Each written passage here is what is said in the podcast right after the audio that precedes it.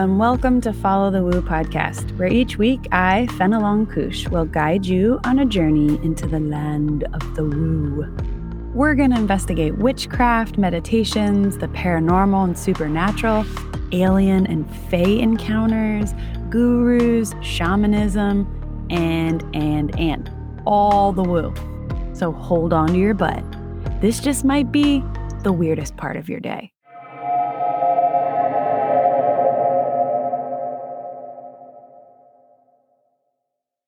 Hello, humans. I sincerely hope you're doing well. It's been a doozy of a week for me. Whew. I really feel like I'm going through some kind of spiritual initiation and or metamorphosis. I did have a psychic validate that for me recently. She said that that is what is happening for me. So that's nice. It doesn't take away the uncomfortable spot that I'm in. You know, those spots that crop up when you dig into deeper layers of shadow work. Yeah, not the most comfortable, but initiations lead to growth and adventure. And if you're lucky, deeper magic. So I'm here for the ride. Does anybody else feel like they're in the middle of a major mental, emotional, and or spiritual transition? I know the pandemic instigated a lot of shadow work and uncommon growth, I'll say, for people. So if you're there with me, just remember there are phases to initiations, which means that our shitty feelings cannot last forever. So if you're in the shit spiritually or otherwise, just know you're not alone. Anyway, this week we are diving back into aliens or non human entities, whatever you wish to call them. And why not, right? There's a lot of movement happening in the news regarding UFOs right now. So it seems of the moment. In fact, just a couple days ago, an international team of scientists led by a prominent Harvard astronomer announced a new initiative to look for evidence of technology built by extraterrestrials. It's called the Galileo Project and has so far been funded with $1.75 million from private donors. The project aims to create a global network of telescopes, cameras, and computers to investigate UFOs. It also includes researchers from Harvard, Princeton, Cambridge, Caltech, and the University of Stockholm. So that's a big deal. I'm always hoping that the aliens will save us from ourselves. I mean, they have to think we are so dumb, right? I think about that a lot. Like I try to pull myself into like the aerial view and look down at humans. Observing us must be like one face palm after another for them. While our planet is being slowly destroyed by the byproducts of our ignorance and greed, the richest men in the world are what are they doing? Trying to get to space and rockets that look like penises just for shits. Why not use that money to, oh, I don't know, end homelessness? Or shit, if that's too lofty, maybe Bezos should donate to the Galileo Project. I'm sorry, I'm ranting. I really am super excited about my guest, Kathleen Marden. You may have heard of her. She is extremely well known in the ufology world. She's also the niece of Barney and Betty Hill, who were an American couple who claimed they were abducted by extraterrestrials in a rural part of New Hampshire in September 1961. This was the first widely publicized report of an alien abduction in the United States. Kathleen spent 15 years investigating her aunt and uncle's abduction case. She was also the director of the experiencer resource team for 10 years at MUFON and she still works as a consultant there. For those of you that don't know, MUFON stands for the Mutual UFO Network, and it is the largest civilian based network in the world that studies UFOs and non human entities. Kathleen's been a leading ufologist since 1990 and has been researching the nature of UFOs and non human entities not through the work of others, but via her own groundbreaking research, investigation, and experimentation. Her research has extended to archival collections and the US government's involvement in the investigation of UFOs and its major studies. Basically, she has a depth of knowledge on this topic that few possess. She's worked on three comprehensive studies on nearly 5,000 experiencers, two of which she initiated and saw to the end, and has five professionally published books. Her bestseller with nuclear physicist Stanton T. Friedman is called Captured The Betty and Barney Hill UFO Experience. The 60th anniversary edition of the book is now out, and it has loads of updated information. Her essays have been published in several books and magazines, and she's given loads of on camera commentary on the Discovery, History, National Geographic, Destination America, Science, and Travel channels, and on several documentaries. Most recently, her work has been featured on Ancient Aliens and several other Travel Channel shows. She's also a certified practitioner of regression hypnosis and the quantum healing hypnosis technique. What's so compelling about my chat with her is how much data she's collected over her years of research. We talk about that data, her experiences at MUFON, the story of Betty and Barney Hill, the special abilities that many experiencers now have, generational abductions, and more. But Kathleen emphasized that the most important thing we talk about is the messages the entities have for us. And that's sort of where we're going to drop in on this conversation. You know the drill. Hold on to your butt cheeks and get ready for the woo.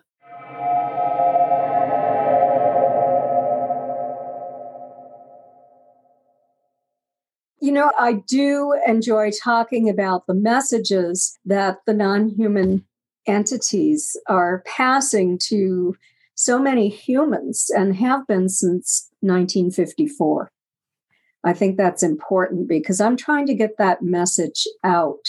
Fear sells, and just so many people are so fearful of this and shouldn't be. It seems like when I was doing my research on you and Stanton Friedman, it sounded like there was a lot of back and forth about is it really happening? Is it not really happening? And less focus on what's the actual message that these hundreds, thousands of people are gaining, that they're hearing from these entities? Is that yes. true? Is it more about kind of the skeptics versus the non skeptics? And then not anymore.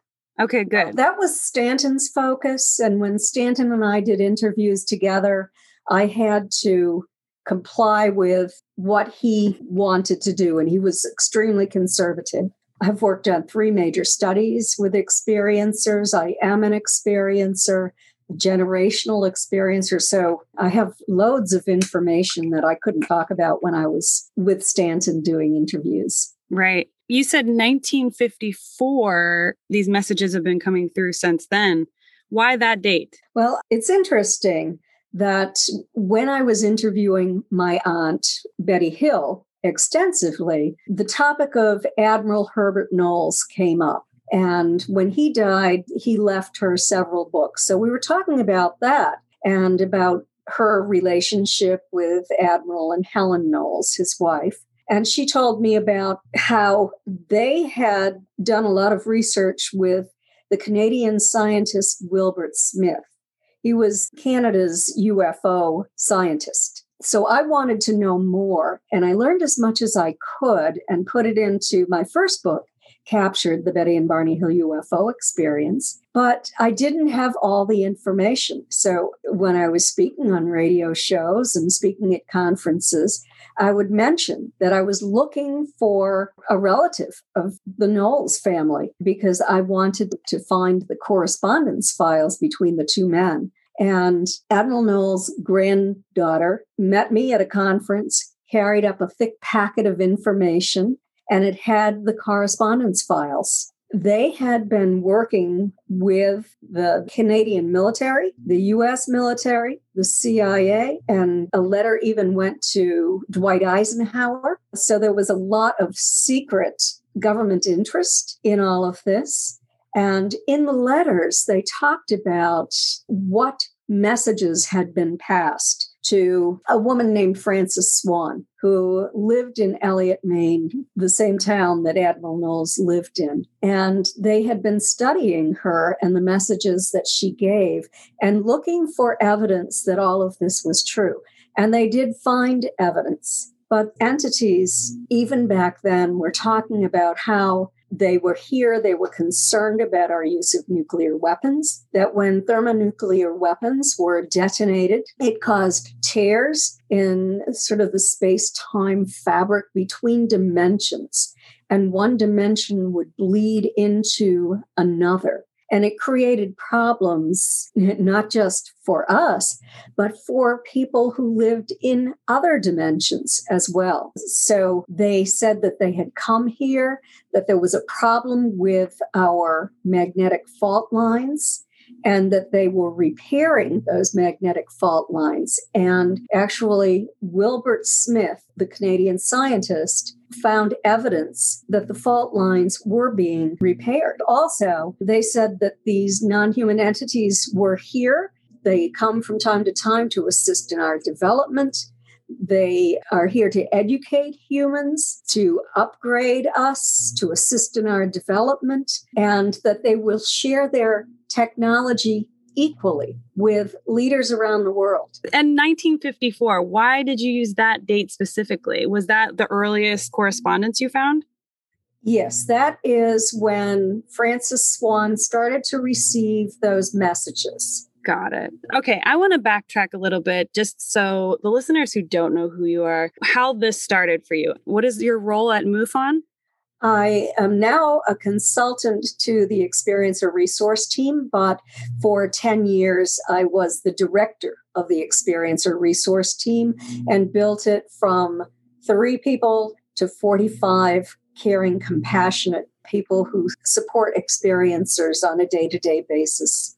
Right. And again, for the listeners who don't know, MUFON is the Mutual UFO Network, and it is a non judgmental place where you can essentially log your experience and then also speak with someone if you wish. Is that correct? Well, what you need to do, and if you don't want to be interrogated by an investigator, then you need to scroll down to the Experiencer Resource Team at MUFON.com and then click on the link to that to speak with a member of the team. When you get to the next page, it says complete the experiencer questionnaire. It's a very simple true false 30 questions. And the score doesn't matter. You can get a score of 30, but not be an experiencer. And you can get a score of 10 and be an experiencer. I think a lot of people take that and the questionnaire and they might score like 15 and they think that, oh, I did poorly. No one will want to talk to me because they think I'm not having these experiences. They're not true. 15 is a good solid score. And MUFON is the worldwide network. And as far as I understand, that's the only one that is the way it is, right? It is. It's the the largest civilian investigative group in the world, which is amazing and such an incredible resource for how many thousands of people would you say in your experience so far? Oh my gosh, the people who have contacted us. Well, during the 10 years that I was director, we received about 100 reports every month. Wow. You know, it's a lot. That's a lot. Yes. And would you call yourself a ufologist? I'm a UFO contact researcher. I'm also a hypnotherapist and quantum healing hypnosis practitioner. I haven't practiced since the beginning of COVID, though. And so. that's Dolores Cannon's work, correct? Is that? Yes. Okay. Yes. She passed away about five years ago or something? She, quite a while ago. Yeah. Yeah. Yeah. I'm not familiar too closely with her technique, but I have heard it before. And I, I want to loop back around to that part of your work and how you use hypnosis to help people remember their abduction or contactee experiences.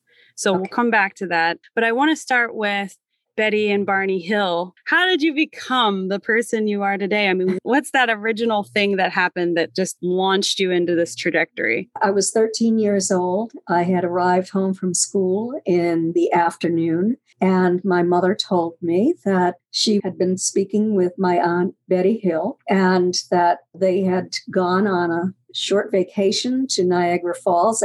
And I have to say, I felt a little responsible for this because the previous month I had photographs of Niagara Falls. I'd gone there with another aunt that summer. and had a wonderful time showing the family the photographs. And Barney said to Betty, Have you ever been to Niagara Falls? And she said, No, she hadn't. So he decided to surprise her during her week off as a social worker for the state of New Hampshire with this trip to Niagara Falls. That's how it all started. And they did the tourist thing through Niagara Falls, Canada, Ontario, Quebec. And then they decided to return home at night because there was a hurricane whirling up the coast and it ended up being a tropical storm. But they were having a nice time together and entered New Hampshire and in upstate New Hampshire it was about 9 to 9:30 at night when they stopped at a restaurant in Colebrook, New Hampshire, and had a little bit to eat. And then they proceeded south. And Betty observed a new light in the sky. And she knew it wasn't a falling star because it flew upward, but kind of in an arcing fashion. And she continued to watch this thing. And it came in closer and closer and closer.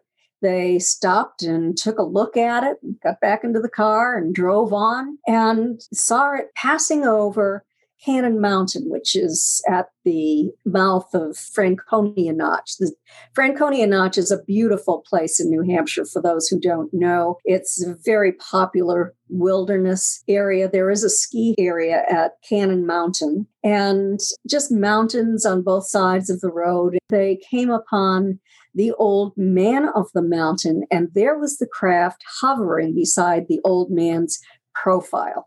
The old man of the mountain, for those who don't know, was just a naturally occurring stone structure on the side of a mountain that looked like an old man's profile. And it was New Hampshire's state symbol for a long time, but it fell off the mountain in 2003. It was 48 feet from forehead to chin and when Betty and Barney saw that craft, they realized that it was one and a half to two times the length of the old man's profile. Wow. And it appeared to be rotating. And then it started moving. It was ascending and descending vertically. It was traveling in a stair step pattern. It was bouncing back and forth in the sky like a ping pong ball they were driving as they were watching this, mostly Betty watching it, but Barney would stop momentarily to take a look. And so they exited the south entrance of Franconia Notch. And this is where they came into the area where there were motels and tourist attractions. And Betty was becoming excited because the craft was coming in very, very close. And she was telling Barney to pull over. And he realized that something was going on because Betty didn't become excited very easily. Before he could find a place to pull over, the craft surged ahead and stopped 200 feet above their car. Barney had to bring the car to a halt. He took his binoculars, he stepped out of the car, he's looking up at this craft, and then he stepped back. And when he did, the craft shifted to an adjacent field and descended even lower. He walked into the field, looking at it through binoculars, he didn't believe that UFOs could possibly be real. And he was having a moment of cognitive dissonance. He just could not believe this. And then he was able to see non human entities dressed in shiny black uniforms looking down at him. Suddenly, all but one turned and went to a panel. Their arms went up he could see them now from the tops of their heads down to their knees. And when that happened, little lights started to slide out, little sort of fin like structures with little red lights. And something started to drop down out of the bottom of the craft. Today, we know that that's the carrier beam that it's interdimensional and the ETs come down looking like orbs and they take the human who becomes an orb, I believe, up into the craft. Barney rightfully became terrified that he was going to be captured. His intuition was correct. So he went screaming back to the car that they had to get out of there, they were going to be captured. And when he was entering the car, he saw the craft moving in his direction. And he started speeding down the highway. And he said to Betty, Roll down your window and look up. I think they're over the car. Well, she looked up and all she could see was blackness, even though it was a bright light night and the moon was about three quarters full. So she rolled the window back up, and within five or six blocks, she and Barney heard a series of code like buzzing sounds striking the trunk of the car. The car vibrated, and an electrical tingling sensation passed through their bodies. In fact, she felt metal on the car to see if she would get a shock, but she didn't. And the next thing they knew, they were 35 miles south. They heard a second series of buzzing sounds on the trunk of the car. They didn't see the craft this time. So they went on driving back to the seacoast area of New Hampshire, Portsmouth, where they lived. They were looking for a restaurant that was open. Nothing was open. They were looking for a police officer. They had no idea then that they were missing two hours' time. They anticipated that they would arrive home at two in the morning, three at the latest. And when they arrived home, it was already daylight. Barney got out of the car, went into the bathroom, took his shoes off, and noticed that the toes of his shoes were so deeply scraped, was his word for it, that he had to purchase new shoes. He was a meticulous dresser. He had no explanation for how that occurred. Betty's dress was torn in several places. The hem was torn down on one side, the lining was torn from waist to hemline, and the uh, zipper that ran up the back of her dress was damaged. There was a one inch tear in the thick zipper fabric. There was a two inch tear in the stitching along the zipper. It was a wreck. She put it in her closet.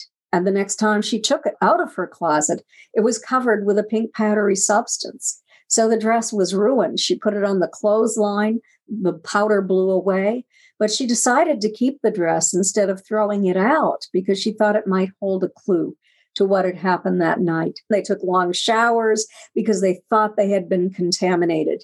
They sat down in separate rooms and sketched what they had observed. They took a nap and then she called my mother. Barney said, Don't tell anyone about this. No good can ever come of it. But she said, I have to call Janet, that was my mother's name, and see what she has to say about this. I had arrived home from school. I was 13 years old. And my mother had talked on the phone to Betty about Betty's concern. My mother did call the physicist, and the physicist, for some reason, said, If Betty has a compass, tell her to take it out to the car to see how the needle reacts. Now we know the needle is going to react to the battery up at the hood of the car. But Betty started on the side of the car. And when she got to the trunk of the car, she noticed very shiny spots about the size of half dollars. They hadn't been there the day before. They were in the precise location where they heard those buzzing sounds striking the trunk of the car. And the needle whirled when she held the compass over it. The neighbors saw this. Barney saw this. I believe that my mother saw this too the needle whirled, indicating that there was a magnetic field around the trunk of the car that shouldn't have been there. So that was highly significant. As an investigator, I say that's highly significant because we have found other cases where individuals who were abducted had the same kind of experience. And in addition to this, there was the emotional impact this had on Betty and Barney. 10 nights after this occurred, Betty had a series of five dreams. She had the dreams early in the morning, just before she woke up. When you have them early in the morning like this, tend to be in a hypnotic state. So Betty's in a hypnotic state. She remembers some of the memory, yet she fills in the parts where she has anxiety with fantasy material. Now, that material could have been of advanced technology that she is perceiving in 1961 technology and entities that appear to be very human in the dream, but who are not human later under separate hypnosis sessions. And that's what occurred. So they ended up going to Dr. Benjamin Simon. They had a referral in 1963 because that was when Barney finally had had enough of the post traumatic stress that he was suffering as a result of this experience. He was the one who's, who had conscious recall of observing these non humans and fearing that he was going to be abducted. Betty didn't have conscious recall. And in her dreams, they seemed very human. Barney was hospitalized with bleeding ulcers, high blood pressure. He had to take a three month leave of absence from work. And they were referred to Dr. Benjamin Simon, who was a renowned psychiatrist who had developed a special technique using deep trance hypnosis to resolve psychogenically induced trauma. And that's what Barney had. And he had worked very successfully with soldiers returning from the war front during World War II. In fact, the movie Let There Be Light was made about his work. He wasn't a believer in alien abduction or contact with ETs, but he was the best person for Barney to see to resolve his problems. Barney and Betty went together, and Betty told Dr. Simon that she wanted hypnosis too, because she wanted to know if her dreams were real. And so he agreed to see the, both of them separately and to reinstate amnesia at the end of each session so they couldn't share information that could contaminate one another's material. And this was important to me because my background is in uh, social work and social research. And I really wanted to do a comparative analysis of Betty's and Barney's statements in hypnosis. So Betty gave me the hypnosis session tapes and I transcribed them and I did a comparative analysis of their statements under hypnosis as they were describing their vacation trip and also the, the observation of the UFO and also the part that they didn't remember. And I wanted to know for myself if this was indeed an abduction experience. Incidentally, Dr. Simon did say to Barney do you believe that you were kidnapped? And Barney said, No, I wasn't kidnapped. Because when I think of kidnapping, I think of people being harmed. And he said, But I wasn't harmed. Betty and Barney did not undergo a horrific experience.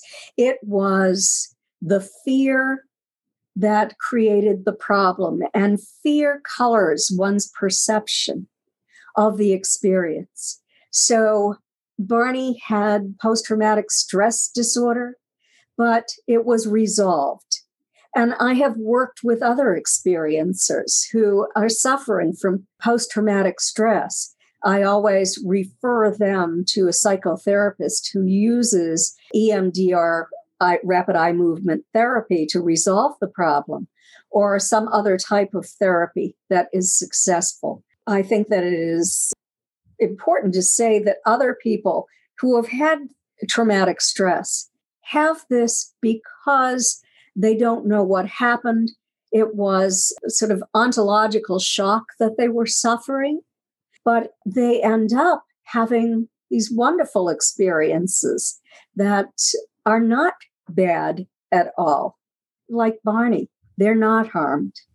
So I think it's important to say that I don't use the term abduction commonly. I prefer to use the term contact or experience. But I have also worked on three major studies where we separated those who had the characteristics of abductees mm-hmm. from experiencers in general.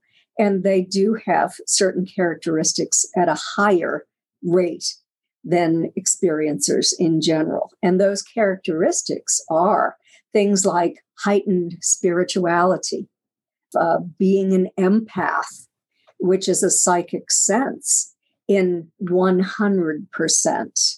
Hmm. And I think this is brilliant if this is what the ETs are doing, because if you are an empath, you can't harm others because you feel their pain. You experience it as if it's, it's your own pain. If they're concerned about warlike humans, it's brilliant, I think, to uh, cause us to experience uh, the consequences of our own behavior. Yeah. That's an incredible initial story. And I know there's a book specifically about that that dives deeper into that. But I want to go back to you're 13 and your mom gets this call on the phone. And how were you just sort of like, Mom, Mom, what is she saying? You know, I mean, were you, when you heard that, okay, my aunt just experienced this unbelievable thing, did it spark some kind of insatiable curiosity in you? And then how old were you when you did that comparative analysis with Betty and Barney? How old were you and how old, how long had that been from their their experience? Okay, so I was 13 as I said when this happened and it really sparked my curiosity. I'd never heard of UFOs before and I was highly curious and I immediately developed an interest in astronomy. My father bought a telescope for me and we went out and we looked at the stars at night and we identified the stars and the constellations and looked at the moon and you know that sort of thing. So I wanted to know as much as I could about our solar system. And I wasn't even thinking about the, the galaxy at, at that point in time. So I I was just highly interested. And I, I was like, I want to go down. I want to hear the story for myself. I want to see the evidence. And so within two days, I mean, I talked my parents into driving the 19 miles from our my childhood home to Betty and Barney's home in Portsmouth. So I did have the opportunity to talk to Betty and to see the evidence and try to wipe off those spots on the, trunk of the car, which kind of freaked my mother out. And, and she said, Oh, they might harm you. Move away, move away. And they escorted us into the house. My father sat quietly with Barney, who was waiting for a call from Pease Air Force Base because they had called to make a report and they were waiting for another call. So Barney was not his usual jovial self that day. He was very serious and and quiet with my father. So we were warned uh, as children not to bother Barney. so, so you you did the this this early like comparing evidence as a teen as a preteen i mean or a, a, young teenager you uh, were already like precocious enough and and interested enough to get involved and they allowed you to do that yes Wow. Yes, but that's not when I did the comparative analysis. I did the comparative analysis after I had given up my professional career.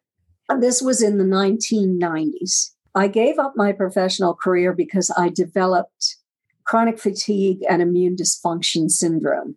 I had waxing and waning symptoms that were like mononucleosis. Okay. And so I ended up leaving my highly successful profession regretfully because I loved what I was doing. I had been writing, I was running a program, an experimental program, and writing professionally about this. And so I thought, what can I do? And I thought, oh, I have always wanted to be a professional writer.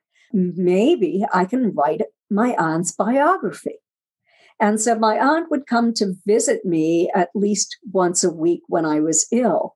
So I started working with her then, interviewing her. And then as I became uh, better further periods of time between illness, I was able to drive to her home and did this two to three times a week to do further interviews and to travel the route with her that she and Barney traveled.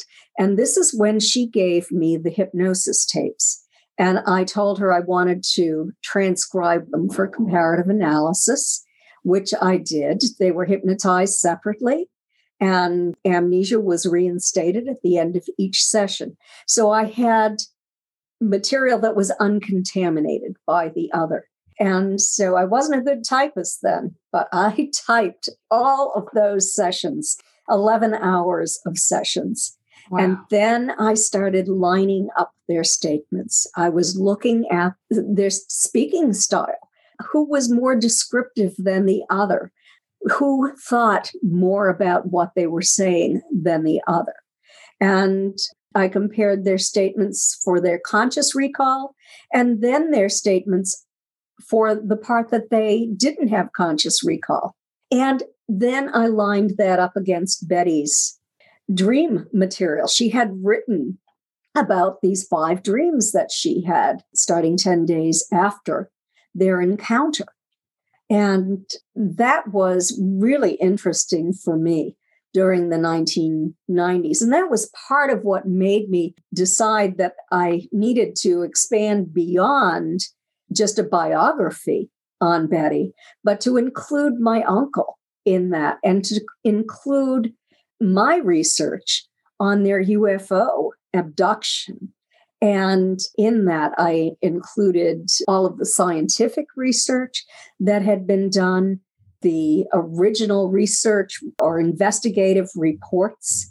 They had been interviewed by Walter Webb, an astronomer who worked at the Hayden Planetarium in Boston, Massachusetts. He was a member of the National Investigations Committee on Aerial Phenomena. And Betty had sent a letter to him describing the entities that Barney had observed on the craft. This was just shortly after they made the report to Pease Air Force Base, and also the flight pattern, you know, their emotional response, and that sort of thing. So I had information from all of the researchers that they had worked with and investigators as well. It was just so interesting and had never been published before that I wanted the public to know about this. And I, I did this in an unbiased manner. If I thought that Betty and Barney had just made a mistake, if they had only restated her dreams, then I was going to say that because Betty and Barney were outstanding people standing alone. They never wanted this story to be told to the public. Betty was a social worker for the state of New Hampshire. Barney worked for the post office. He and Betty were also actively involved in the civil rights movement. They were an interracial couple in New Hampshire. They were married in 1960. In 1964, as they're keeping all of this secret, they were talking to scientists and researchers and the family and close friends, but we were sworn to secrecy. Barney in 1965 was appointed to the U.S. Commission on Civil Rights as a representative for the state of New Hampshire. He also received an award from Sargent Shriver, who was the head of the U.S. government's poverty program, for the work he and Betty and others did to set up a program to help underprivileged people. Barney was the chairman of the board of directors for that, the first chairman on the board of directors after they set that up. So this is who Betty and Barney were. They, they weren't a couple of UFO nuts. but unfortunately, there was a violation of confidentiality. And, and in October of 1965, their story and the hypnosis appeared in a Boston newspaper. And it really had a huge impact on their lives. I was very angry at that point and, and still carry some anger about that because this was done against their wishes. Do you and think that was racially motivated at that time? Possibly?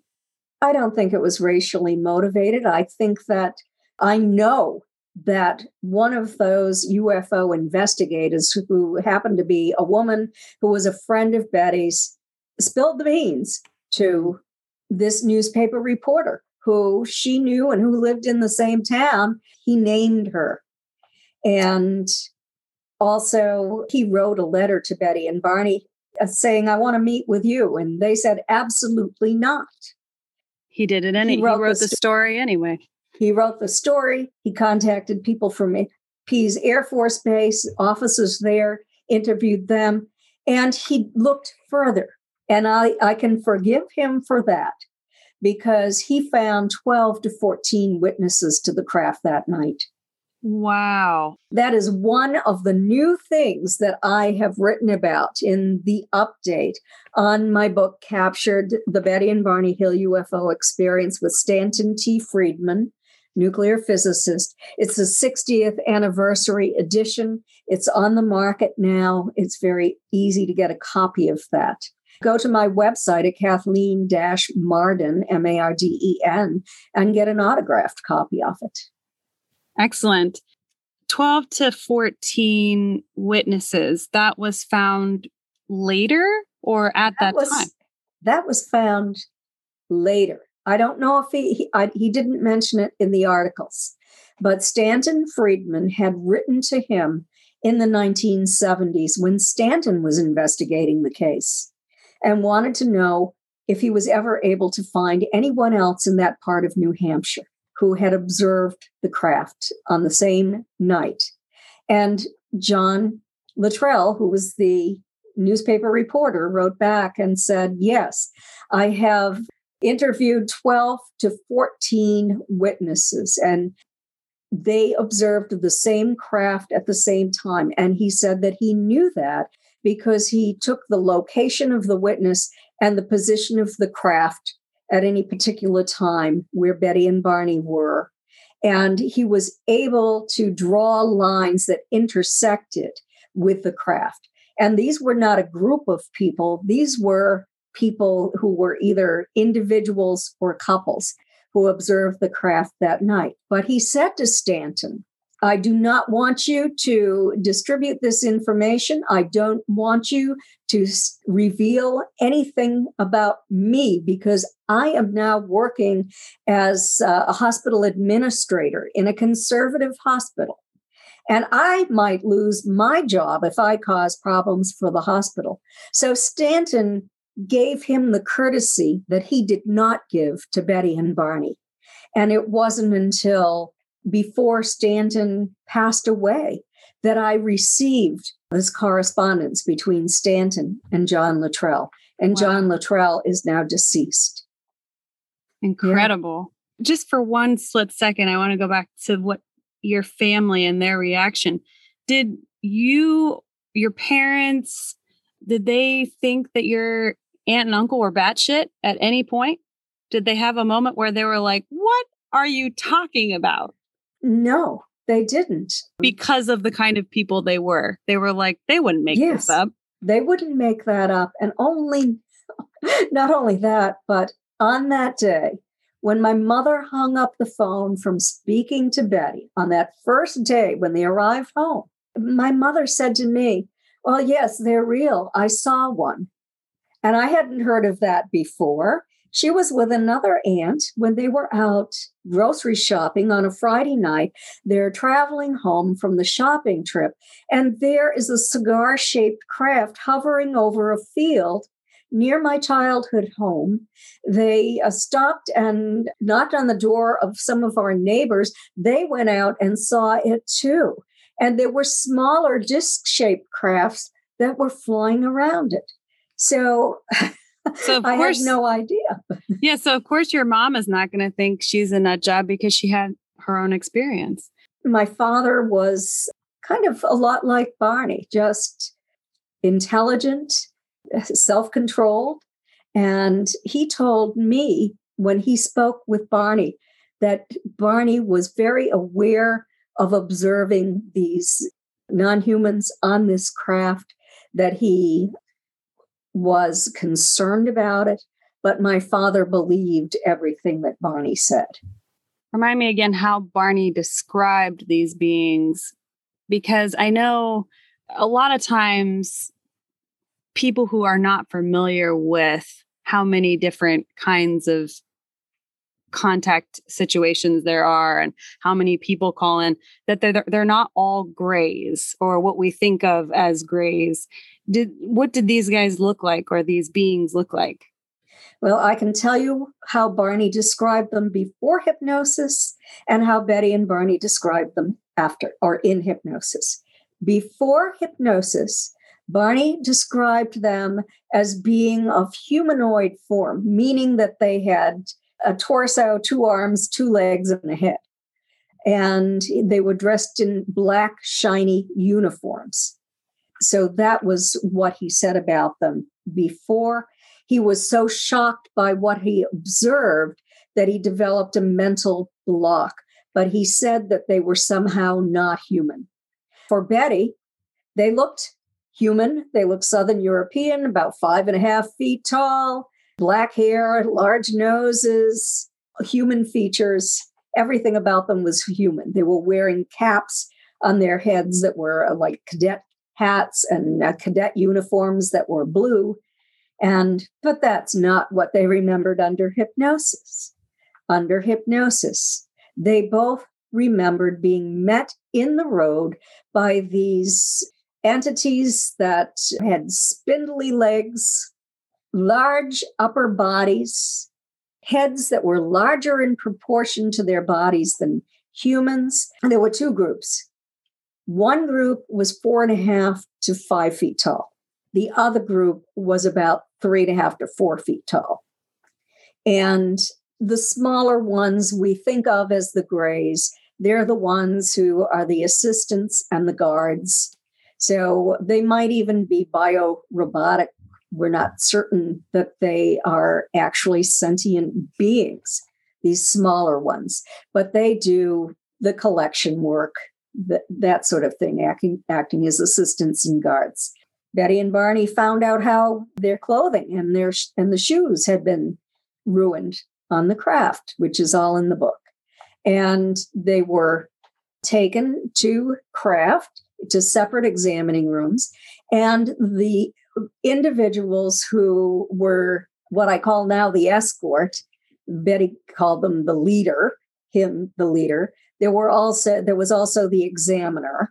There were other crew members who looked not like those little grays. They resembled them.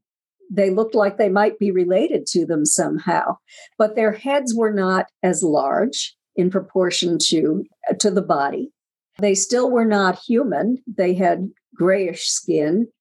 They were inside a blue lighted room, though, the blue light shining through the walls.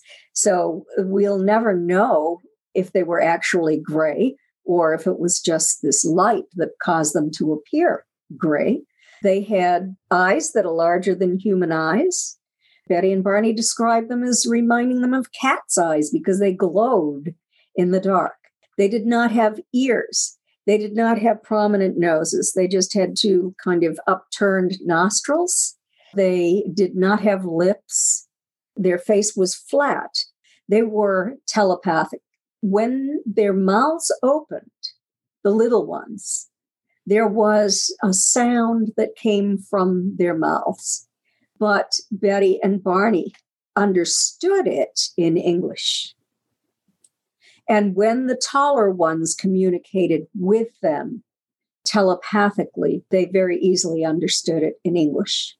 I've heard that before. Quick on that, I just wanted to to follow up their hypnosis regressions matched up as far as the description of the beings. Is that correct?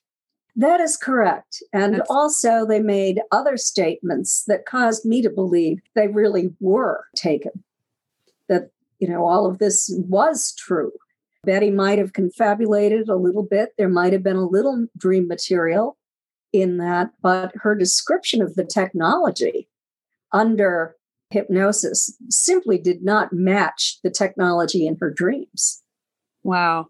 And I realize that listeners, if they want to know more about this, they should go and buy this book and they should probably buy the 60th anniversary edition because that's going to have the extra details about the 12 to 14 witnesses. And all of the scientific evidence that has been investigated in scientific laboratories since the first book was written in 2007, eh, since it was published. The book is also available as an audiobook and as an ebook. So it's it's available in multiple formats. And I'll put that link in the show notes for everybody as well.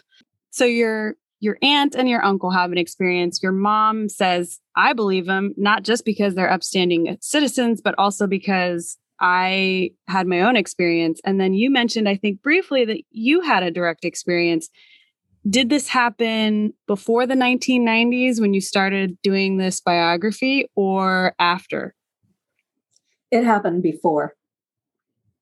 Can you and talk a little bit about that? I'm not certain how old I was when this began. I've had some hypnosis, but I also had conscious recall. So when I was a teenager, and I'm I'm dating it April 1966. Betty was working with a team of scientists attempting to uh, get them to come in and land on my grandparents' farm. And then the scientists would collect whatever they could in terms of physical trace evidence. So she had done this for a few months. A lot of people in that area were observing UFOs in that time frame. And my grandmother and one of our neighbors who was returning home from work at night saw this craft come in and land. I grew up across the street from my grandparents. It landed 250 feet from my childhood home. My mother and I had memories of being on craft. Being on craft. Of being taken to craft. Two months before that, we had a close encounter with a craft and one of those lights that is not like uh, turning on a light bulb, but comes in a measured fashion, came toward my mother when she screamed. And this was a multiple witness event, and we took off rapidly in the vehicle. So, yes, my mother was an experiencer, and this happened to me. I'm not sure if I was 17, I know from the studies that I've worked on that the majority of experiencers, nearly 80%, were taken for the first time when they were less than 20 years old. And about 37% were five years old or less. Hmm. So, children. Interesting. And that yeah. that makes sense. I've I've heard that before. I want to ask about the what your research has shown you as far as family lineages too because it seems like you've got these beings or multiple beings liked your family. They liked your aunt and yes. uncle, they liked your mom, they liked you. What do you what do you think about that? Well, we also asked the question Have you had a close encounter with a craft? Has your family member had a close encounter? Yes, and yes. Have you had an abduction experience where you were awake but were then paralyzed? The 60% of the abductee group said yes. Has your family been abducted? Are you aware of a family member who has been abducted? 60% of the abductee group said yes. That's remarkable. Yes. So they they they know for certain that this has happened to other members of the family. I mean, it's probably higher than that, but the family hasn't discussed it. Right. I imagine because, there's a lot of people like that because of the societal taboo against it. You mentioned sleep paralysis as being something that is a, a common experience for people who have had contact.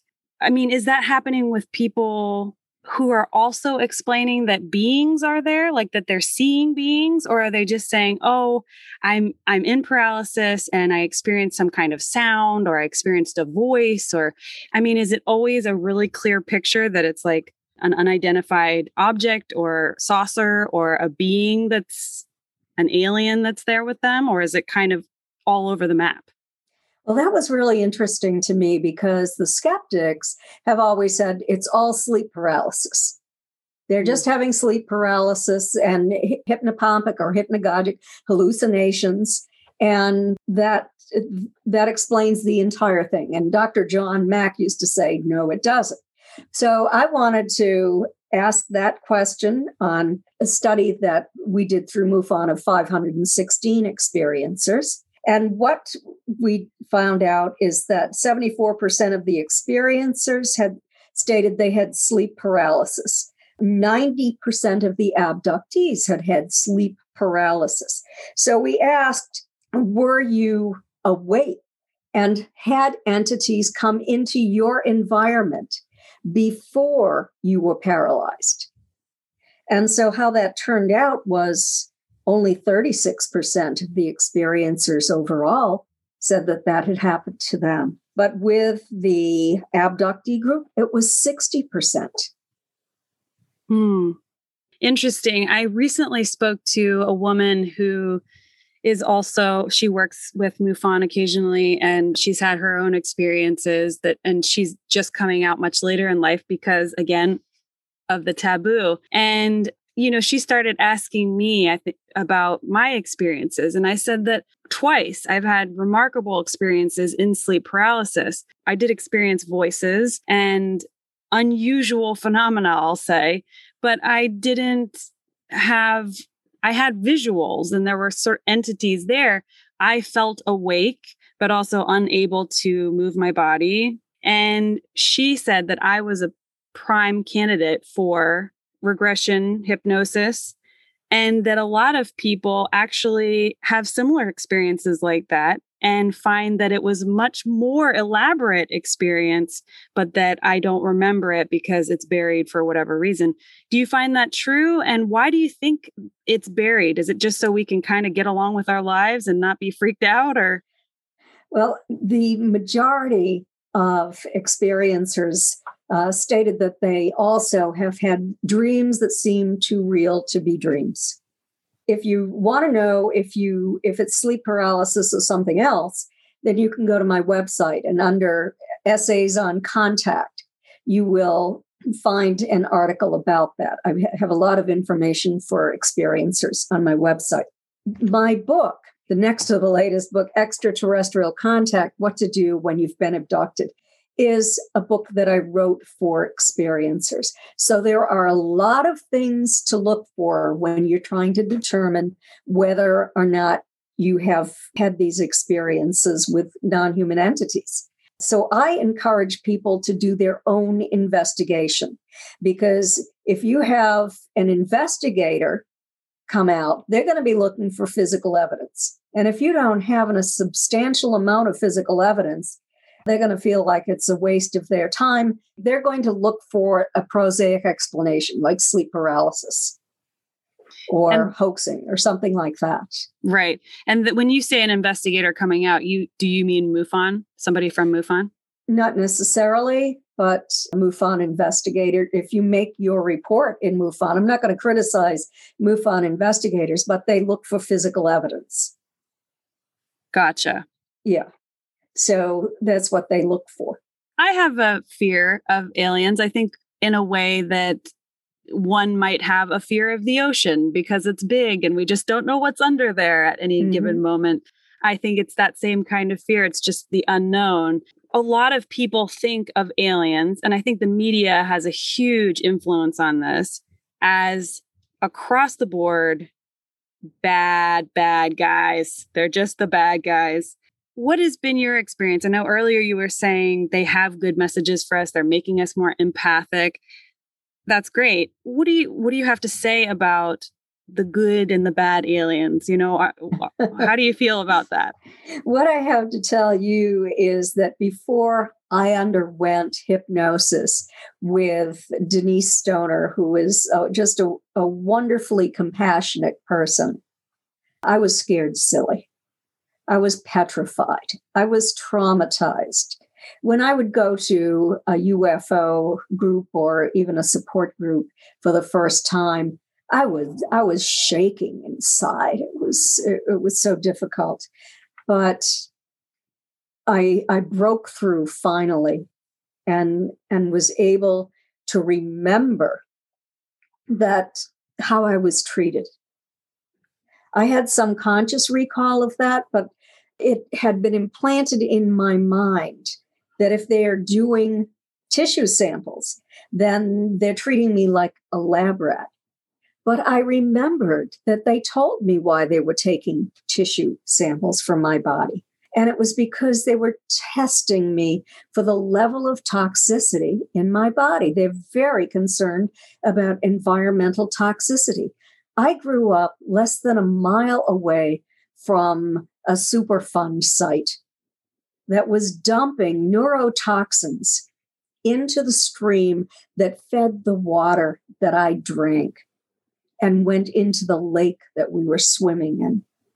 I grew up 20 miles away from a nuclear base and 20 miles away from a naval submarine, nuclear submarine installation where submarines were being built. So there it makes perfect sense to me now. I finally realized that they they were saying to me, there's no reason to be fearful. We love you. They were projecting the most intense feeling of love toward me. I had never experienced that kind of love on this planet. And that um, memory is from hypnosis, correct? Or is yes. that conscious? It's hard to tell now, right? It's I don't remember. Yeah, I'm not sure if it was I think that I think it was part of my conscious recall, but I'm not certain. Yeah. I like that you say, but I'm not certain. It's a, the investigator in you. As the scared you thought it was you being a lab rat that was being kind of like diced, sliced and diced, and the and the sort of integrated you and the more aware you realized that they were doing it out of compassion and it was to just see if you were super toxic. Interesting that journey that you go through. Is that what MUFON tries to do? Get people to go from scared to empowered? That's what I try to do. That's my agenda. I started this as an experiencer advocate and have reached out to thousands of people and you know developed a team of, of 45 caring compassionate people. They've been trained to to help experiencers. So yes that's that's really important. I, I think that people need to explore this further. I was just reading the frightening stuff, the bad stuff that was uh, the literature that was being published by researchers in that time frame who had a personal experience or a personal opinion that it was all bad.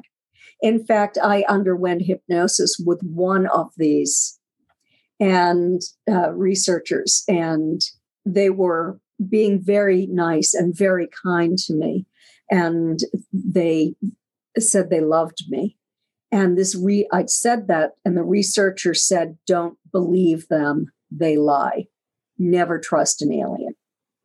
He was projecting his personal opinion. He was not an experiencer, but he was projecting his personal opinion on me as a suggestion while I was in hypnosis the worst thing you could ever do to anyone. Yeah. I have a very strong personality and I was angry with him for that. but anyone who thought of him as someone who was an authority figure who knew everything might be even more frightened. Right. You know, so exactly. it, it's it dangerous. good. It, yeah. it was dangerous. And he wasn't trained. He wasn't certified. So going back to good and bad, it sounds like there's both. Yes. That, there's both good and bad, just like there's good and bad humans. And then there's nuanced humans, right? They were a little bit bad, we're a little bit good. Can we apply that to are we calling them aliens? Do you use that term? I don't know if they're really aliens or if they're interdimensional or if they're from from another planet that is interdimensional. I don't know that part of it for a lot of people feel comfortable calling them aliens or extraterrestrials. A lot of people call them non-human intelligence. I am not comfortable w- with non-human intelligence. I would call them non-human entities. Okay. So that's that's the term that I like to use. You've listened to so many different experiencers, you've collected so much data. Have you noticed that the a percentage wise is good versus bad? Yes, in fact, we ask questions about the demeanor of the non human entities themselves. And less than 6% said that they were hostile or sadistic. Less than 6%?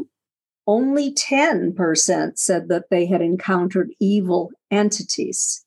this is the most comprehensive research on experiences, correct? So this is going to be the best information you're going to get. And the information says less than 6% is bad. Yes. A bad experience. That's, yes. that's incredible. That, that they're sadistic or hostile. Yeah, and the media says maybe like a hundred percent is. yeah, so you know, we did ask the question: Do you want it to stop? If you could end these experiences today, would you? Among the experiencer group, seventy-one percent said no, I don't want it to stop. Among the abductees, seventy-five percent said no, I don't want it to stop. 75% Oh my gosh. I mean, people are being healed. Among the general experiencer group, only 10% said they'd been healed by these extraterrestrials. Among the abductees, 45% mm. had hmm. been healed from some kind of physiological ailment by these non humans. I personally was healed. I talked about chronic fatigue and immune dysfunction syndrome. I asked for healing. Four days later, I was taken. I woke up in bed, actually. I was in terrific pain, but I was also tingling. I woke my husband up and said, I don't know if I'm dying or what's going on. I'm in awful pain. You, we, you might have to call the ambulance. And he said, Well, why don't you wait a few minutes and we'll see? So he went, he fell asleep again. I was taken. As far as I know, what I recalled under hypnosis was that I was on a table, my whole body was tingling. There were two tall entities near my head who were glowing from what I could see through my peripheral vision. I saw, I don't know if it was a screen or if it was a holographic image, but I saw a human body lying in a prone position. And I saw what uh, seemed like energy going around the periphery of what I thought was my body. I also saw certain organs that were highlighted in mint green and pink. I woke up the next day completely healed, and I have not had a relapse since that occurred in 2012. Wow. And that was just, you had had that for some time. A long time. Yeah, yes. it's over a decade, right? And yes, it waxed and waned. It came back. And it wasn't until you said very firmly and and sincerely into the universe however you want to put it you you said i need help can you heal me 4 days later eh, from that is when it happened yes yes wow. 4 days later i was healed and i have not had a relapse that brings me to an important question and it is are they allowed to help us? Because I keep hearing sort of a reoccurring theme, and that's that they can't get involved in our affairs too much. So they come up with unique ways to help us. And if we, from our hearts, ask them for help, they can help us. Is, is that true to you, you, to your experience? If you are an experiencer and you ask for help, they will help you. Back in 1954, in messages that were passed to Frances Swan, who was suddenly receiving telepathic messages from these non humans. They would appear, they had a very human appearance.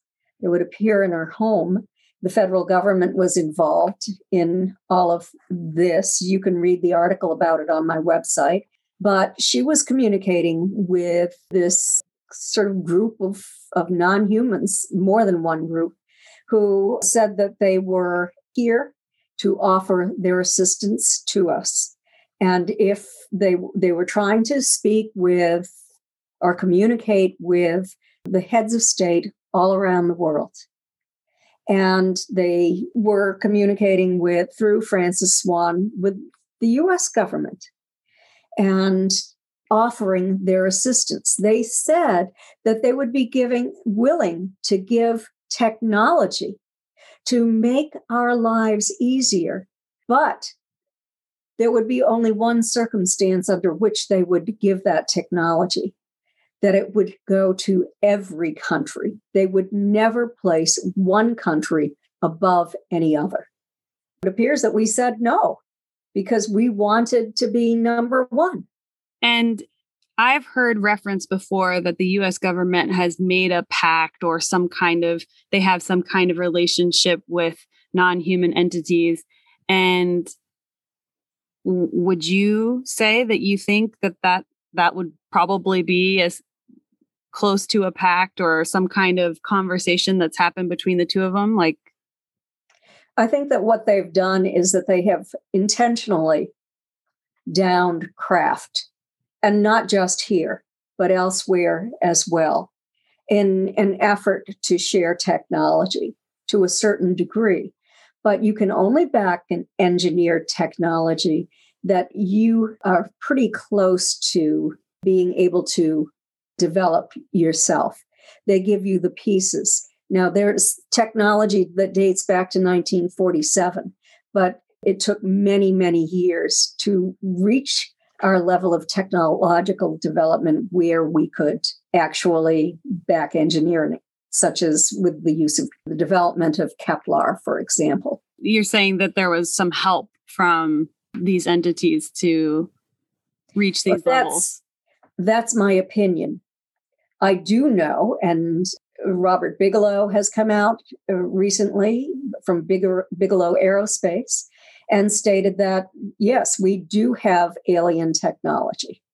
We do have materials from alien ships that we are working on, our scientists are working on.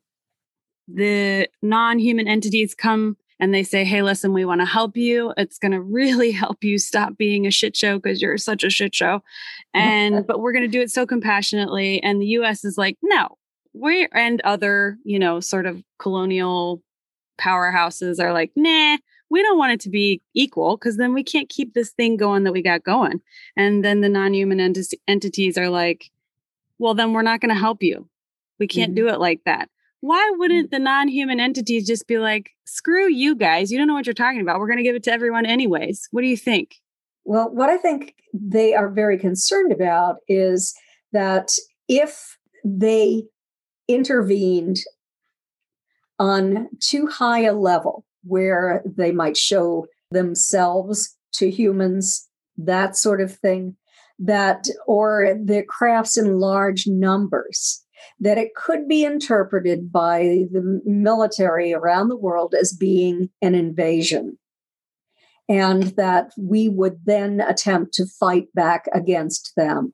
And, you know, the thing that one thing that really bothers me about the ATIP program is that it was the Advanced Aerospace Threat Identification Program. You know, so they're they're perceiving this as a threat even though the military, if they would only look at their own records or read my book with Stanton Friedman, Fact, Fiction, and Flying Saucers, the evidence is there that they've been studying this since the mid 1940s and they have not harmed us.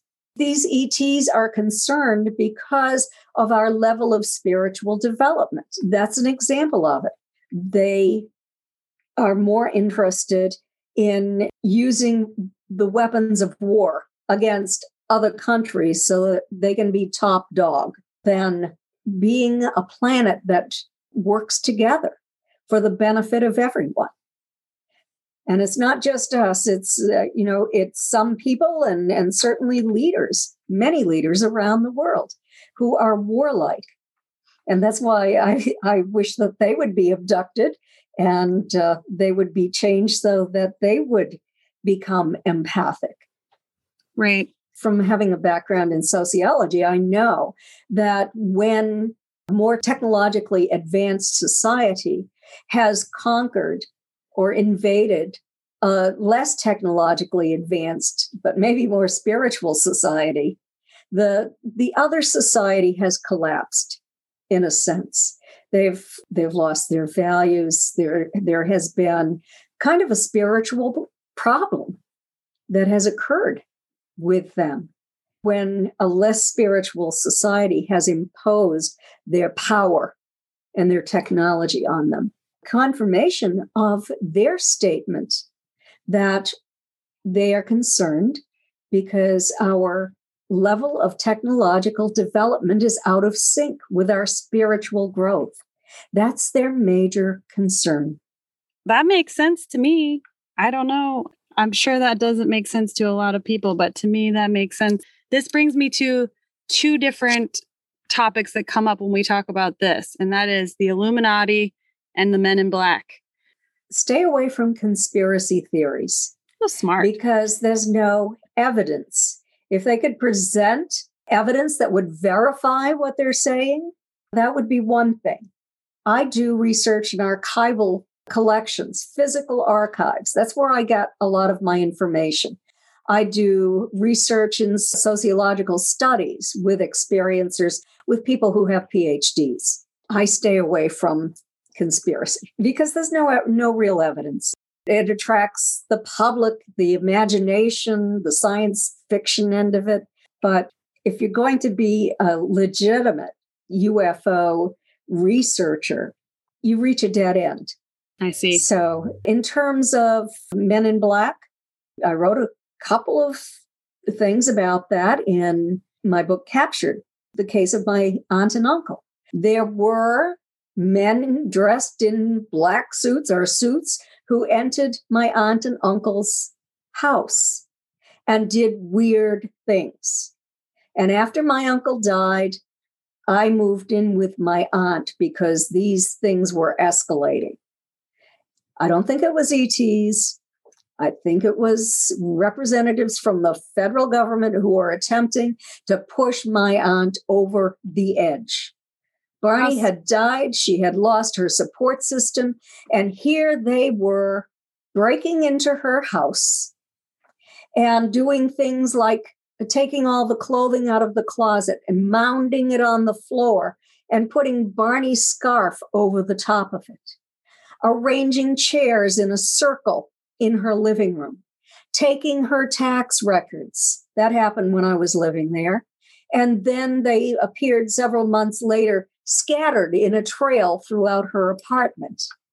And what exactly, again, do you think their intention was? Why were they pushing her over the edge to? They not- wanted to discredit her.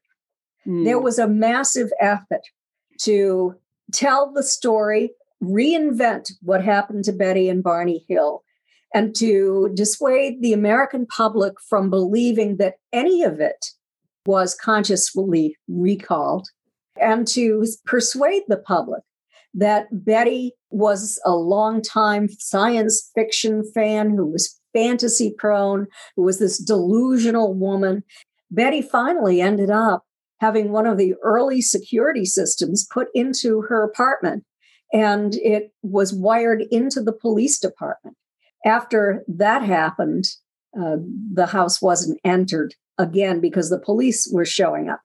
And have you doing all the work that you do, sort of uncovering and educating people on this topic? Do you, have you had any experiences where you thought maybe somebody's messing with you or listening to what you're up to, or uh, an encounter with somebody like the the Men in Black? Well, the only problem that I had is when Denise Stoner and I wrote the alien abduction files. I, I think that certain members of the intelligence community were concerned that people were going to be frightened by the book. And we were having a lot of interference with the shows that we were do, doing to promote the book. And in fact, one time, the entire radio circuit, all of the their broadcasting equipment went down. And I was recording this. I was saying, uh, "Are we paranoid, or or is this really happening this frequently?" So I was recording it every time it happened, and the sounds we heard just before it happened, we heard certain kinds of sounds that were kind of an, notifying us that we were, I think, saying something they didn't think we should say. So mm-hmm. after this collapse of this station, I went over to the phone. We were doing this via via Skype at the time. We, I went to the phone and I called Denise. And I said, being a smartass, to the third person, the third party who is listening in to this phone call, I want you to know that you are violating my rights as a US citizen to freedom of speech, and you are a criminal. And when I said that, all the lines went dead, completely dead. No dial tone, nothing. My line came back 15 minutes or so later. Denise's line was still dead the next day. She had to call the, the telephone company, cable company who handles that. They went to her house and the technician had to have his supervisor come. His supervisor came and looked at the wires and said to Denise, Do you know what this wire is going into your house? And she said, No, I don't. And he said, Well, it looks like Department of Defense wire. Wow. So the answer is yes, you have been. yes. Uh, I mean, not directly. I've been threatened by certain individuals, but I don't know. Well, I think I do know who they were, but I'm not going to say. I want to ask you just a couple quicker questions about some reoccurring themes that you've noticed. Like, which countries or country seems to have the most experiencers? Do you know? The United States. Really? I think it's maybe because we've been so problematic. in in South America, they've had a lot more progress with contact. In fact, in Brazil, the representative, a MUFON representative down there, had met with the military uh, once a year, he and his team, to discuss all of this with the military. And in Peru, I've talked to a medical doctor who has also has a PhD, two PhDs in addition to being a medical doctor. And he did a presentation for the MUFON's Experiencer Resource Team. And he said that he has investigated and studied people who claim that they have had contact, and he's looking for actual evidence of this. And he has evidence that in Peru, there are groups of people who do have face to face contact with these non human entities who are doing like CE5, who are sending telepathic messages and who are able to call them in. And they see the craft rising up from the ocean and flying toward them. There have been witnesses from the media there have been many independent witnesses, and they are communicating. This is happening. There are CE5 experiments taking place around the world now. And what is CE5? Close encounter of the fifth kind, where ah. you try to call in a craft and communicate with the non humans on that craft. And there is some success. The non human entities say that they were not successful with government officials. So they decided to start with the human population from the ground up. I have heard that. Yes. I actually have just recently heard that, and I had not heard that before. They've sort of given up on the governments because they're just corrupt. So they're moving on to the, the regular, human, yeah, the lay people. The human population in an attempt to save our planet from ourselves, I guess, and from those who would develop technology in order to harm others and to uh, exploit others and instead of living cooperatively. Right. How many species in your research have you found do you think just roughly well in our research there were uh, certain types that were most prevalent the the tall grays and the short grays were number one in MUFON study. I also worked on the Edgar Mitchell free study on experiencers. And for them, the human types were the most prevalent, but they didn't separate the grays, or they did separate the grays into two groups. We didn't at okay. MUFON. So I worked on both studies human types were number two. So it's either grays or human types, depending upon uh, how you classify that.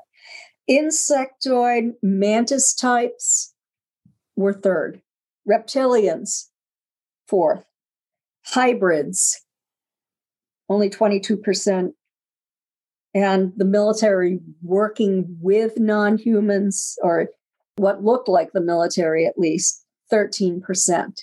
But then there were other types as well that were less prevalent, like short blues, tall blues, tall whites, tall goldens, uh, but also light beings. These light beings, the, you know, and kind of highly positive types who just appear and uh, they might appear as orbs or they might appear as human types who are glowing and highly spiritual. That is fairly prevalent. I have heard from documentary producer. Hmm. And do you think that practices like meditation and yoga and you know pranayama deep breathing exercises relaxation techniques help you to be more open to these experiences or is that not a factor? I think that it does help that when you raise your vibrational frequency through meditation and you are able to feel your crown chakra tingling like it's electrified and your entire body tingling like it's electrified. You're able to communicate telepathically with non human intelligence. But it's very, very important to keep that very high rate of vibrational frequency because if you do things that are kind of stupid, like trying to call in non human entities, you might call in negative non humans even human types from the the astral realm who want to attach to you and want to scare you and want to make you depressed and will make you sick because they grow and gain strength through humans who provide a banquet for them so that they grow and become more negative while the human becomes sicker and sicker and finally dies. That's an excellent point. I think for the listeners, everyone, that you have to maintain a certain level of vibration for a period of time, even, and be able to access that very easily before you should be calling anybody in from anywhere, whether yes. it's the astral realm, in human entities, whatever, because whatever your vibration is at, if you can't hold it, you might invite something in that's not what you want. Absolutely. And it's important to ask for protection. You ask for this divine energy from the higher realms or from source to protect you. And it's really important that you do protect yourself because people have had attachments occur and it's it's not pleasant and you and, have to have them removed, but they can make you very ill. I meditate absolutely once a week with a group. I was meditating every night before I go to bed, but I've been really tied up with the business end of my life recently. And I find that I just can't meditate when I'm when I'm doing these other things. There's something that changes me as mm. a person and I no longer feel that energy in my crown chakra. And but I know that when I can finally relax and get back to the me that I want to be, then I will be able to. That's a great point, right? Like this would not be a good time for you then to call in inhuman entities because you're not as spiritually grounded as usual, correct? That's correct. Yes so it can come and go. It's just you you sort of have to practice and lay that foundation. It doesn't mean you have to you know t- it doesn't take years and years and years. You just kind of have to be consistent about it. Yes that's correct. And it's always good if you can find someone to do a group meditation with and that that person is in contact with the higher beings. You know it's a funny thing. I've talked about that. And now i'm having that electrical tingling in my crown chakra That's great. Excellent. Yes, it is. You mentioned earlier that a couple of the major things that the message is from these beings.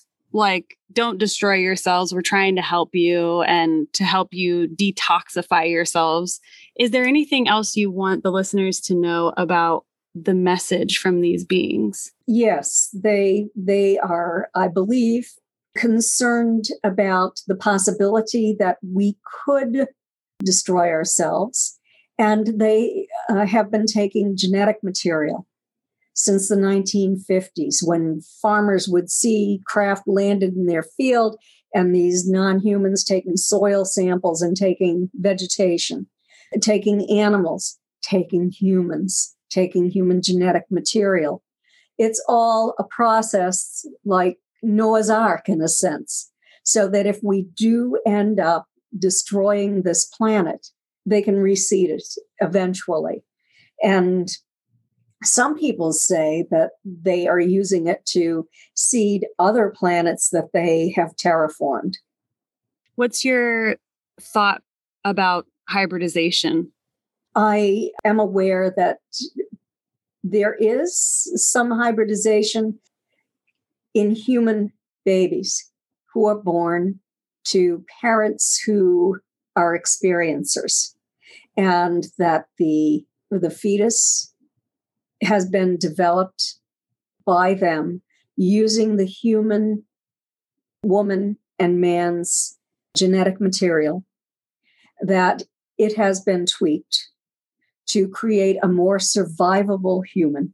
And then these children are planted into the womb and grow up. They're born with special gifts. They grow up being highly spiritual people on this planet and kind and gentle people as well. And a lot of people say that in the beginning of this process, they were seen on craft looking more gray than human. And it was all a long process. So a lot of experiencers said that in the early years. I question whether this process is still occurring. My whole team is questioning this because we haven't received reports of it recently. And what about the idea of beings coming from other planets to come and help us, but not remembering and just looking like humans? Do you think that that's something that's happening? They think they're humans? They, they're coming from other planets and they don't remember that they're from another planet and they're here to help us and they look they grow up like any other human Oh, yes, absolutely. I've worked with people who have had that happen. And I'll never reveal who they are because I'm worried what the government might do about them. Yeah, there are a lot of people who were non human, were extraterrestrials in a, a, previous lifetime, who have come to this planet in order to raise our consciousness and spirituality uh, to a level where we can survive were those people able to remember that through conscious recollection or was it through hypnosis? If they remembered being told that on craft, it was conscious. But using Dolores Cannon's techniques, a lot of that information comes out through the past life regression. Gotcha. Well, we've covered a lot. And my last question is you know, what's the most powerful, profound spiritual paranormal woo experience that you've ever had. And, you know, it might, in this case, it can be you, but also you have access to so many other people's stories. You could also say the craziest encounter that you heard from someone else as well, if you have something. Yeah, there are many things from other experiences, but I want to talk about an experience that I had. It's a man who lives in my town. His name is Kevin Briggs, and a lot of people are becoming aware of who he is. He's originally from England and he has had communication with these non human intelligences that look human and other various types who work as a council since he was eight years old.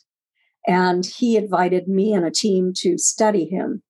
And we spent two years meeting once a month with him to study him and to speak with the non humans that he was channeling.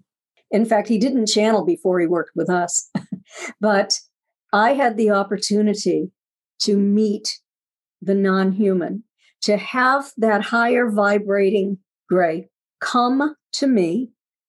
I could feel that very strong presence and to communicate telepathically with that non-human entity.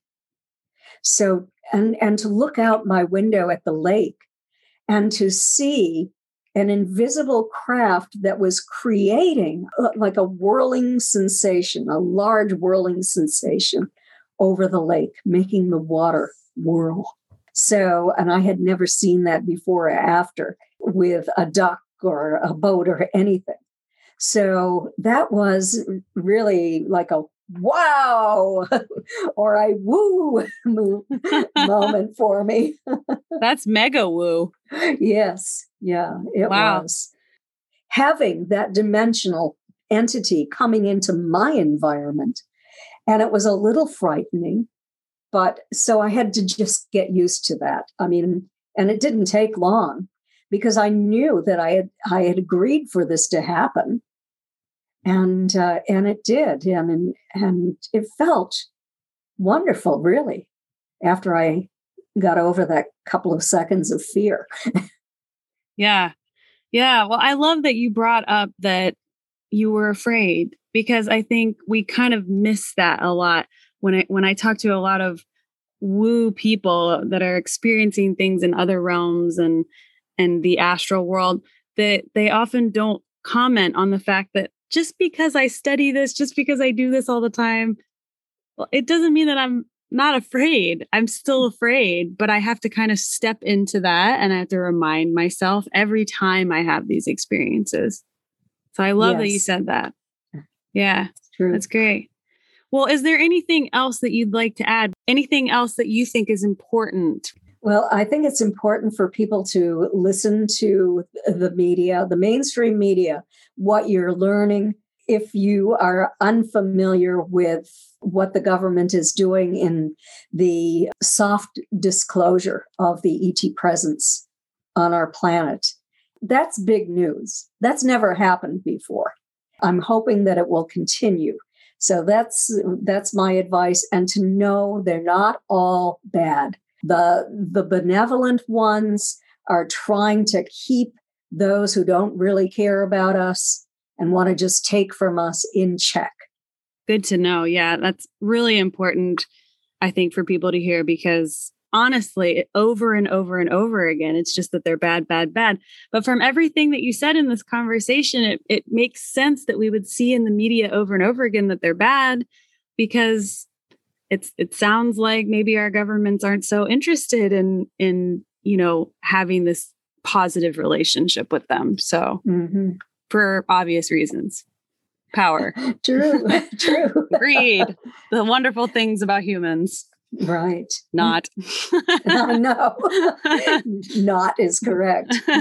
Kathleen, thank you so much. I really appreciate you taking the time. I could probably talk to you for like two more hours, but I know you have a life. Bye-bye. Thank you so much. Bye bye. Nice speaking with you. You too, definitely. Thank you. Bye bye.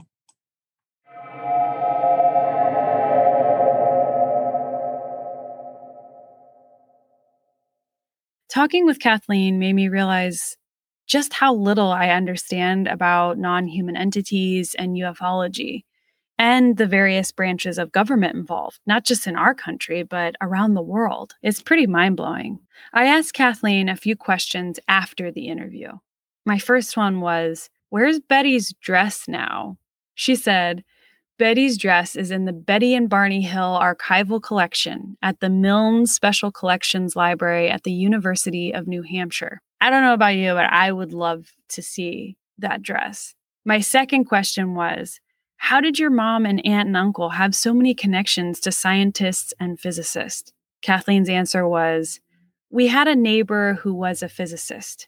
Many people in our area worked for companies in Massachusetts, and Betty was a social worker for the state, so she knew many people. She and Barney also knew people from Pease Air Force Base.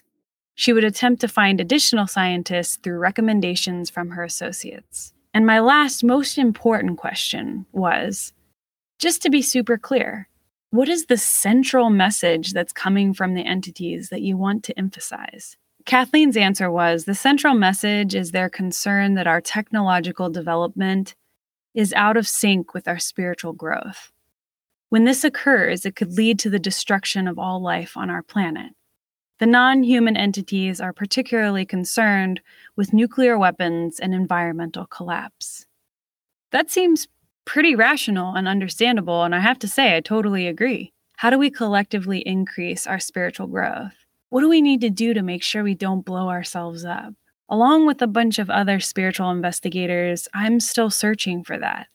And let's just hope we can find it in time. I don't mean for that to sound too Debbie Downer. I really mean it to be hopeful. I think we have a chance here to dig deep within ourselves and reevaluate what it means to be alive on this planet today, and to also reevaluate what our priorities are. You can purchase the updated version of Kathleen's book, Captured the Betty and Barney Hill UFO Experience. It's available in all formats on Amazon and Barnes & Noble. You can also get an autographed copy of it on her website at kathleen marden.com. If you've had an experience with a non human entity or a UFO, you can also check out Kathleen's book, Extraterrestrial Contact What to Do When You've Been Abducted. And you can, of course, find all of her books and other information on her website. Per usual, that link will be in the show notes along with a link to MUFON's website as an extra resource for you. I know Kathleen drops a bunch of names in this episode, so there will also be a name cheat sheet in the show notes in case you get mixed up about who's who. Okay, all right. How can we further cultivate our spiritual growth to match that of our technological growth? Marinate in that for a while. Till next time, y'all. Bye.